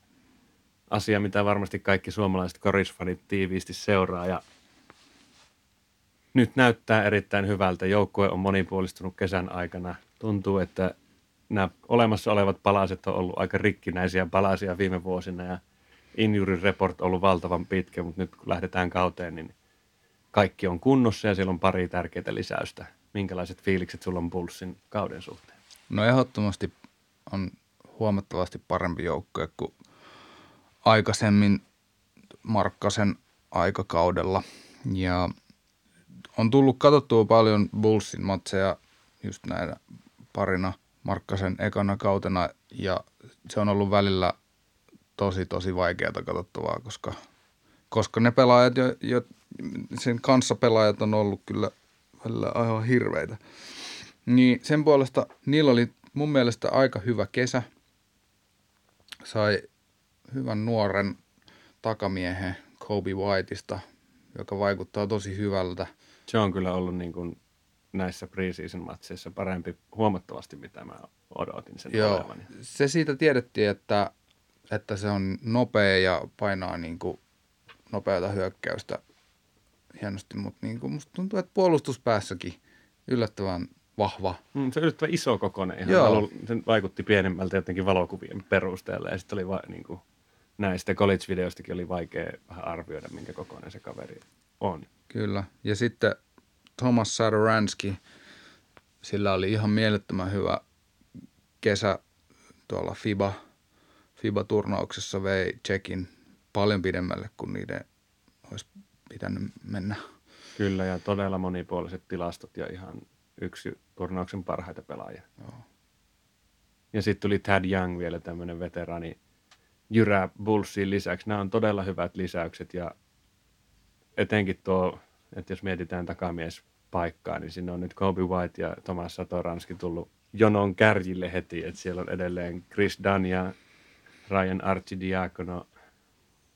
Tässä niin kuin, tavallaan, jos miettii tätä Markkasen alkutaivalta tuolla NBAssä, niin se surullisin osuus mun silmissä on ollut se, just se tankkaaminen ja se, että Markkanen sattui joutumaan tuommoiseen joukkueeseen, joka on ollut siinä niin kuin jälleenrakennuksen tavallaan huonommalla puolella vielä, vielä niin kuin häviämässä tahallaan, jotta saataisiin draftissa parempia pelaajia. Ja tämä on ollut semmoista vastenmielistä katsottavaa ja voi kuvitella, miten monet ihmiset on ensimmäistä kertaa elämässään alkanut Lauri Markkasen myötä seuraamaan NBA-koripalloa ja mikä sääli se on se, minkälaista niin kuin koripalloa on ollut tarjolla. Ja muistan esim. Appiukkoni kanssa, niin joka ei juurikaan koriksesta ymmärrä, niin puhuneeni tästä aiheesta silleen selittäneeni sitä, että mikä tämä tankkausilmiö on ja mitä siellä oikein tapahtuu. Et siitä syntyy aika kieroutunut ku- kuva lajista, jos niin yrittää ymmärtää tota. Ja Kyllä tosiaan, joo. Se, se, on, se on vaikeaa ymmärtää. Musta tuntuu, että se on vaikeaa ymmärtää niillekin, jotka sitä tekee. Se, se on ylipäätänsä käsitteenä Kyllä. jotenkin ihmeellinen, mutta Siihen ja- liittyy se ihme, niin kuin, että eihän sitä tänne edes ymmärrä tavallaan, että millä, miten se niin kuin toteutuu, missä se kommunikoidaan Niin. niin. siellä joukkueen sisällä vai kommunikoidaanko, onko se joku valmentaja niin kuin yksin, joka tietää, että nyt tankataan Niin. niin. ja juttelee jonkun GM Ja- kanssa. Ja pointtina siinä siis on hävitä tahalleen tai niin sanotusti vahingossa tahalleen. Mm. Ja se Ä, tapahtuu esim. jotta, jotta sais, kriittisillä hetkillä. just, jotta saisi sitten va, seuraavan vuoden va, varaustilaisuuteen niin kuin mahdollisimman, mahdollisimman aikaisin sen oman valinnan. Ja NBA on puuttunut tähän nyt, esim. jo tällä kaudella oli muutettu niitä prosentteja, että Kyllä. siitä ei, ei niin suoraa hyötyä ole. En tiedä, pitääkö siihen puuttua vielä lisää jossain vaiheessa, mutta mm. toisaalta nyt ei taida olla ihan hirveän tämmöisiä niin kuin kovia drafteja, että se vaikuttaa, että jos siellä on kovia pelaajia tulossa, niin silloin joukkueet helposti lähtee myös tankkaamaan. Ja Mm. jos on kapea drafti, niin silloin se tankkaaminen on isompi riski mitä, mitä muuten. Kyllä. Zach Levine, se on näyttänyt hyvältä näissä harjoitusmatseissa ja silläkin on kyllä äh, omanlainen pelityylinsä ja ottaa aika vaikeita kolmosia aina silloin tällöin, mutta ihmeen paljon ne menee kyllä sisäänkin. Kyllä se on taitava heittäjä ja Joo. sillä on tosi, tosi pehmeä se, se sen niin kuin On. heitto. Ja ylipäätään kosketus ja se niin kuin, on se sitten se do- donkkaa pehmeästi ja heittää kolmosen pehmeästi. Ja kyllä mulle tänään just tosiaan, kun oli tämmöinen vähän kenraaliharjoituksen oloinen pre- viimeinen preseason matsi Bullseilla ja nämä starteritkin sai isot minuutit siinä läpi ottelun oikeastaan, niin kyllä musta tuntuu, että se Jack Lavin on kuitenkin se ykköstykki tässä mm. joukkueessa. Että sitä haluaa Markkas Laseen katsoa maailmaa ja on yrittänyt vaikka kuinka paljon, mutta mä en usko, että se valitettavasti se Laurin kyky niin kuin riittää ihan sinne joukkueen ykkösäijäksi. Se totta kai voi olla hyvin lähellä Lavinen kanssa, mutta sitten taas mä näen sinne Jack Lavinessa semmoista potentiaalia, joka, jota niin kuin NBAn huippujoukkueella pitää olla. Joo. Ja Lauri on siinä se niin kuin toinen pelaaja ehkä just toivoo myös sitten, että Lauri ei niin kuin kilttinä pelaajana lähde liikaa alistumaan tässä, niin kuin, koska siellä on esimerkiksi Otto Porter junior ja varmasti haluaa ottaa isoa roolia hyökkäyspäässä ja tälleen, että kyllä Laurin pitää sitä omaa paikkaansa puolustaa, mutta se ehkä joutuu tämän niin kuin ykköskruunun antamaan Lavinelle.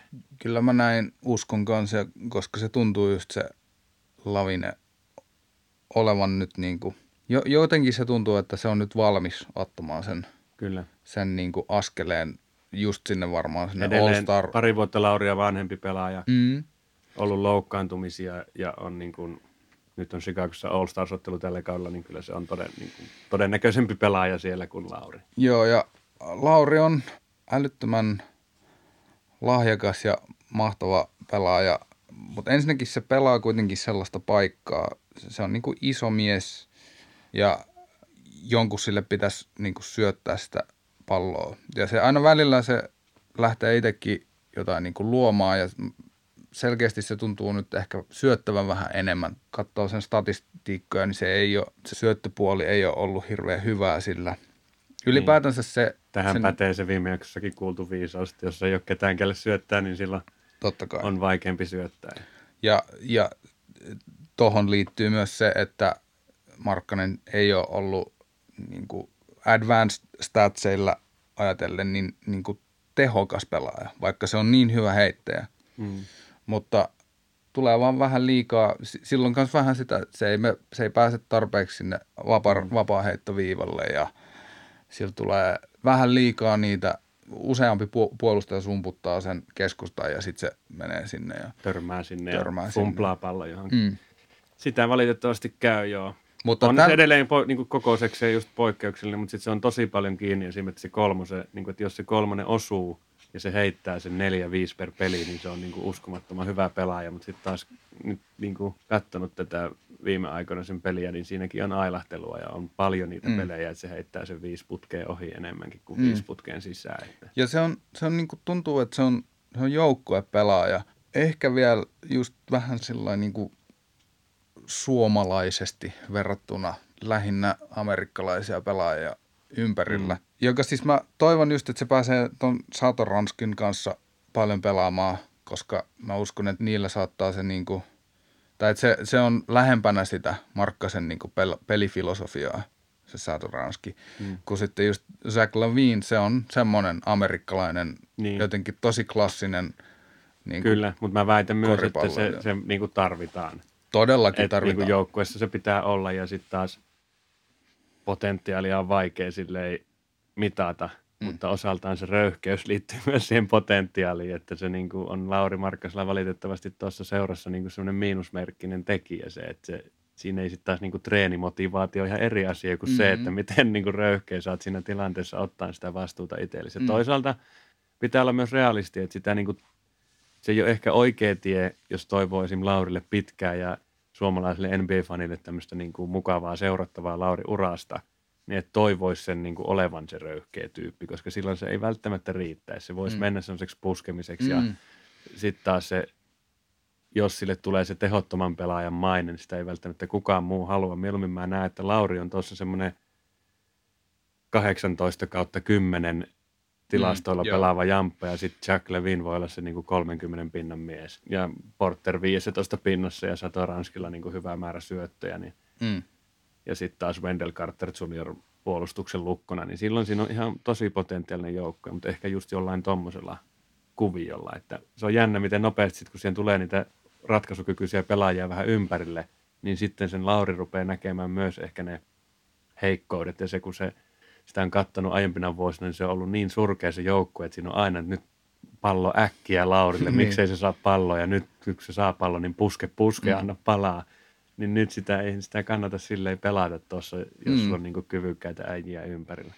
Tänään oli tosi hyvältä, näytti Wendell Carter Jr. Nyt niin kuin, en ole nähnyt sen hirveästi pelaavan jonkun college-matsin joskus, joskus mutta siitä on niin vaikea arvioida – et, ja niin kuin se oli niin rikkonaista sen NBA-ura tähän asti, mutta et siitähän on puhuttu todella puolustuksen lukkona ja tämmöisenä kovana blokkaajana. Tänään oli pari erittäin maukasta blokkia se.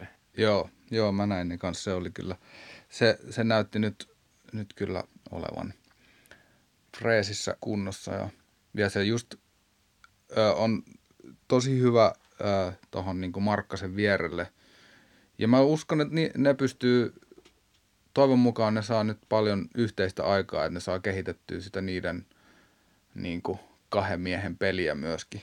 Tota, sitten just puolustuspäässä Markkasella on siellä, niin kuin, se ymmärtää, musta tuntuu aika paljonkin enemmän kuin monet NBAssa siitä puolustamisesta, mutta siltä puuttuu joku just se semmoisen heiton blokkaajan niin kuin, ajoitus. Mm. Se ei vaan niin kuin, Hmm. Verrattuna siihen, vähän, mitä, mitä tuolla... Jotkut... On se vähän heivereinen myös, että sitä on vaikea päästä blokkaan, jos niin kuin silleen tavallaan mm. työnnetään eestä pois ja sitten sä Joo. niin kuin oot liian kori alla, sä et pääse enää sieltä luontevasti mm. blokkaamaan. Mm. Että Kyllä. pitäisi niin kuin pystyä pysäyttämään. Tänään esim. näytti se Jabari Parker pari kertaa, Joo. kun vaan jyrää silleen. Niin. Ei se, ton tason jätket sitten, jos ne pääsee lähelle kuppia, niin tekee aika varmasti kyllä sen korin kyllä. Siitä. Ja se just, se kuvaa hyvin sitä, niin kuin, että millaisia kavereita siellä NBA on täynnä. Just, että Lauri Markkasen kokonen ja noin lahjakas äijä, niin se ei, just siellä puolustuspäässä, niin se tuntuu, että se, se on just vähän, vähän heiveröinen ja, mm. ja ei saa niitä valtavan pitkiä käsiä, niin sitten ne jotenkin ei olekaan tarpeeksi pitkät. Niin, että sitten ainakin pitäisi olla todella tykki siellä niin kuin esim. kolmosta heitossa, Just. että pystytäisiin tavallaan perustelemaan se No mä uskon paikka. myös, että Markkanen saattaa olla, sen takia just odottaa nyt sitä, että alkaisi nyt ne oikeat matsit, koska kyllä mä luulen, että niin kuin varsinkin tässä kohtaa jo, niin niillä alkaa itselläkin olla sellainen vähän takaraivossa jo, että no niin, milloin ne nyt alkaa. Mä niin luulen, että saattaa... Se mar- Markkasen kiltteys voi korostua sitten näissä harjoituspeleissä just, just silleen, että siellä on muilla niin kuin enemmän kokeiltavaa ja testailtavaa ja näytettävää. Ja Joo. Ja jos kos... Markkanen luottaa itseensä, niin sen ei tarvii höntyillä siellä. Niin. Mutta se on niin kuin Jack Lavin niin kuin, tommonen tyyppi, joka niitä koreja rakastaa tehdä, niin ei se silleen, mm. se ei voi pitää sellaista day vapaa-päivää siitä korinteosta mm. selvästikään. Että. Joo, ja joka kerta siis, joka kerta kun Markkasta on seurannut aina sillä seuraavalla tasolla, ja, niin aina se on yllättänyt jotenkin. Niin sen puolesta mä en yllättyisi siitä mitenkään, että se yllättäisikin yhtäkkiä, vaan että vaikka tänä kautena, niin se nostaisi niin kuin jonkun yllätysaskeleen kuitenkin, koska se on, se on, se on tosi spesiaali. Mm. Toivotaan, mä, mä oon vähän epäileväinen. Tässä tullaan varmasti seuraamaan hyvin tiiviisti Markkasen otteita ja tuodaan omalta osalta tämmöistä vähän niin kuin toivottavasti semmoista realistista ja kiinnostavaakin kulmaa tähän Markkaseen. Itselle on todella vaivalloista välillä seurata tätä iltapäivälehtien uutisointia, mm. että kun siinä on tämmöinen Koripalloliiton tiedotus meets iltapäivälehtien sensaatiohakuinen maailma, niin sieltä välittyy aina ihan kummallinen kuva, että, Joo. että saatetaan johonkin levypallon ennätyksiin niin revitellä otsikoita jostain mm. tappioputken keskellä tapahtuvasta levypallon ennätyksestä ja ehkä Koripalloliiton tiedotuksenkin suuntaan semmoisia terveisiä, että kyllä niin kuin uskon, että suomalainen asiantunteva koripallon yleisö niin kestää sellaista realismia, että pitäisi aina mennä sen valtavan hypetyksen ja posin kautta ja kaivaa Joo. sieltä semmoista epätoivoisesti semmoista suomikulmaa esiin, että mun mielestä se kertoisi vaan semmoista niin kuin aikuisesta koriskansasta ja fiiliksestä, että voitaisiin niin kuin silleen puhua, että missä oikeasti mennään, eikä epätoivoisesti jotain semmoista revittelyä hakea sieltä. Kyllä mäkin uskon, että semmoinen realismi voisi tehdä ihan hyvää niin kuin tohon, ja just tehdä sen, että nyt meillä, meillä voi jo olla ihan hyvä tällainen kansallinen itseluottamus tästä, että me ollaan ihan hyviä koripallossa mm. ja meillä on hy, tosi tosi hyvä koripallostara tuolla noin, niin se on nyt ehkä, ei, ei ole enää tarpeen sen niin kuin ihmeellinen multihypetys. Se on jännä kyllä, miten tavallaan nälkä kasvaa syödessä silleen, että ei ollut varma kuitenkaan. Markkanen meni tosi lupaavana pelaajana NBAihin, mutta ei siitä ollut varmuutta, että se, siellä esim. tämä niin kuin Portis veti Mirotitsia pataan, niin se avasi niin kuin kaksi pelaajaa rotaatiosta tippu Markkasen eeltä, jolloin se sai heti niin kuin avauspaikan. Mm. Ja sitten lunasti näytti, että täältä pesee ja silleen me ollaan saatu jo tavallaan paljon enemmän, mitä olisi voinut toivoa, mutta toisaalta sitten siinä oli just tuo surkeen joukkueen tankkaamiskausi ja tälleen, että tässä odottelee ehkä just sitä, että mikä se on se perustaso, että mihin se mm. niin kuin Markkanen yltää ja niin kauan kun ei ole tavallaan kaikkia potentiaalia vielä sille ei päässyt ulos mittaamaan, niin silloin sitä voi aina mm. toivoa, että se voisi olla vähän korkeammalla. Mutta ehkä nyt mulla vähän on semmoinen realismi ehkä iskenyt tässä päälle, mikä liittyy, että mä viime kaudella vielä silleen toivoin ja uskoin, että Markkanen voisi ton Lavinen ohittaa joukkojen tämmöisenä ykkösvaihtoehtona, mutta kyllä mä uskon, että se Lavin on se, joka sen, sen rooli ottaa. Mm. Hauskinta olisi se, että Chicago olisikin voittava joukkue tänä kautta. Se olisi mm. mahtavaa. Ja kyllä mä uskon, Ottiko että se... ne 22 matsia viime vuonna tai jotain vastaavaa? Joo. Että Et jos... siitä ainakin nyt ylöspäin. Siitä ylöspäin, mutta tosiaan mä uskon, että idässä varsinkin, niin niillä on mahdollisuus jopa playoffeihin asti ja Joo. sehän olisi mahtava nähdä Lauri 40... NBA playoffeissa. Niin. Asetaanko semmoinen toive ja tavoite, että se olisi tuommoinen 500, eli 41. 41 voittoa, saman verran tappioita. Ja sillä viime vuonna oli Detroit playoff. Niin. Että Lännessä on varmaan aika paljon tiukempi. Lännessä Clippersillä 48 voittoa, koska ne tappio oli kasi sieltä, että se on vähän eri, eri peli kyllä. Tota oh. pitäisi muuttaa, mutta toisaalta nyt hyvä, että NBA ei ole vielä reagoinut niin. tähän, koska tässä on niin kuin meillä keino saada nyt suomalainen pelaaja NBA-pudotuspeleihin niin kauan kuin nämä on vielä tälleen nämä konferenssit jaettuna. Eihän siinä, kausi puksuttaa päälle. Tässä on nyt käyty markkasta, odotuksia kauteen, meidän suosikkipelaajia, meidän niin kuin fiilistelyn kohteita.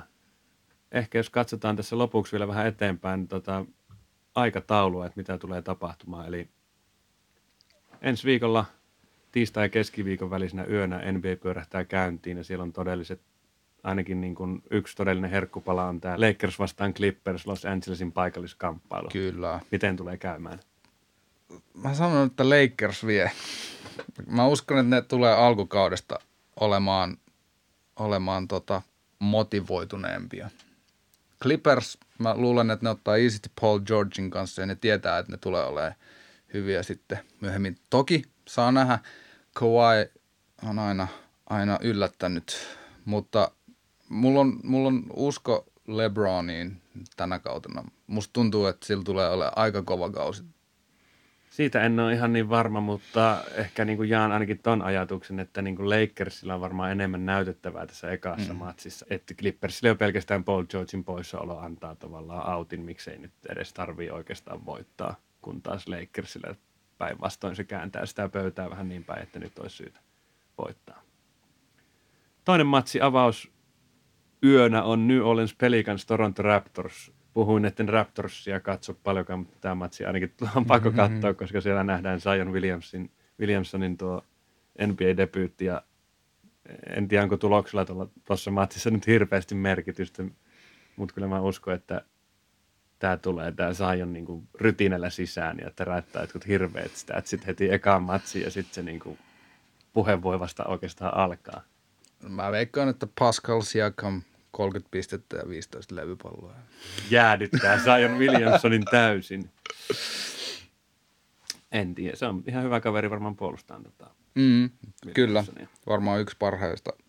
Varmasti hauska matsi. Ja tosiaan siis New, Or- New Orleans on ylipäätänsä niin kuin tosi tasavahva joukkue. Ne on yllättävän niin kuin, mm. vaikka niillä meni koko homma uusiksi just koska ne siis treidas Anthony Davidson Lakersiin. Niin Sai tot- sieltä aika hyviä sai sieltä monta hyvää pelaajaa. Lonzo Ball, Brandon Ingram, Josh Hart kyllä. ja sitten niitä draftpikkejä ihan tuhoton määrä kanssa Joo. Niin. Se on hyvä joukkue seurata ja sitten siellä on ihan osaavia jätkiä muutenkin. Mutta JJ se, Redick. Se on, tykkään sen takia tästä joukkueesta, että siinä on tosi paljon myös niinku syvyyttä, on vähän kokemustakin. Sitten on toisaalta niinku näitä nuoria pelaajia useampia, mutta siinä ei ole otettu niinku ketään Zion Williamsonia parempaa tyyppiä. Ei niin, Et siinä joo. on annettu rakentaa se tarina niinku sen Zionin varaan ja Mm. se olisikin vähän hassua ehkä, jos siinä olisi joku ns. meritoituneempi niin kuin All-Star-tason pelaaja esim. rinnalla. Mitäs muuta? Siellä on tota, Bulls Hornets on sitten heti seuraavana päivänä, nuo kaksi matsia vaan ensimmäisenä yönä, keskiviikon ja torstain välisenä yönä Bulls Hornets. Siellä on ainakin Bullsille olisi tämmöistä niin kuin avausvoittoa tarjolla heti Niin, Charlotten vieraana. joo. Se voi olla, että Charlotte ei ole se kaikista eniten katsotuin NBA-joukkue tällä kaudella, kuten se ei ole ollut millään muullakaan kaudella. Mutta siellä tota, Se ei ole estänyt Jordania rikastumasta aivan valtavasti tällä Mm. Charlotten omistuksellaan. niin, no, eikö se osti sen jollain tosi halvalla? Joo, se on jotenkin kymmenkertaistanut sen arvonsa sinä Mm. aikana ja miettii, että Jordanilla on kuitenkin aika mukavat uratienestit ja sitten nämä Nike kautta Jordan tienestit, niin silti tämä on sen niin kuin ylivoimaisesti kannattavin bisnes. Joo. Ja se kertoo siitä, minkälaisia niin kuin rahantekokoneita nuo NBA-joukkueet on. Mm. Että sä pystyt tekemään ihan valtavaa arvonnousua tuommoisella joukkueella, mikä ei ole niin kuin koko sinä aikana menestynyt yhtään mihinkään. Mm. En tiedä, onko Jordanin kyvyt niin kuin, myöskään omistajana, mitä se niin kuin Ei pystyy ole tekemään tuohon. Ei ole ehkä vakuuttanut, mutta ehkä tällä kaudella Terry Rozier. Saman verran saa palkkaa kuin Kemba Walker viime vuonna siellä, että on vähän eri tason pelaaja. Cody Zeller, hei. Come on, come on. Siinä Tulee Markkaselle hyvää. Tulee hyviä screenejä sieltä. Markkasen takia, että me katsotaan se matsi kuitenkin. Kyllä. Täällä on sitten toisena iltana muun muassa idän tämmöinen Celtic Sixers, vähän tämmöistä rivalry-klassikkoa haetaan siinä. Se, se on varmasti katsottava se ottelu. Tuolla olisi Mm. ää, Tuo on hyvä kans. Denver Portland. Denver Portland. ne Kaksi Joo. ihan kiinnostavaa. Samanlaisena pysynyttä joukkuetta. Voisin sanoa, että ainut, ainut varma matsi, mitä mä en katso sekuntiakaan, on Cleveland vastaan Magic. Mutta muita saatan vilkaista Ensi viikon spessu Cleveland Match Special. Ei sitä kyllä pysty katsomaan. Niin. Ihmeellistä, että Orlandokin on pudotuspelijoukkue, vaikka niin Mm. paska joukkue kuin voi mikään olla. Kyllä Chicagon pitää olla sitä parempi. Niin, sen, sen toivois. Mutta siis jä, jännästi se Orlando, tietyllä tavalla, kun mä oon sitä nyt yrittänyt niin kuin miettiä, että mi, mi, mitäköhän ne aikoo tällä kaudella tehdä, niin siellä on Evan Fournier ja Vucevic, ja sitten niillä on niitä nuoria. Siis jos Aaron Gordon yhtäkkiä parantaakin vielä vähän lisää, ja sitten tulee sellainen Blake Griffin 2.0, niin se on tosi, tosi hyvä joukko, koska ne ei, se, se tuntuu sellaiselta niin kuin kasvottomalta joukkoa, mutta se on, kun katsoo sitä rosteria, niin se on yllättävän vaan tasavahva. Se, se se varmaan on, ja sitten huom, idässä.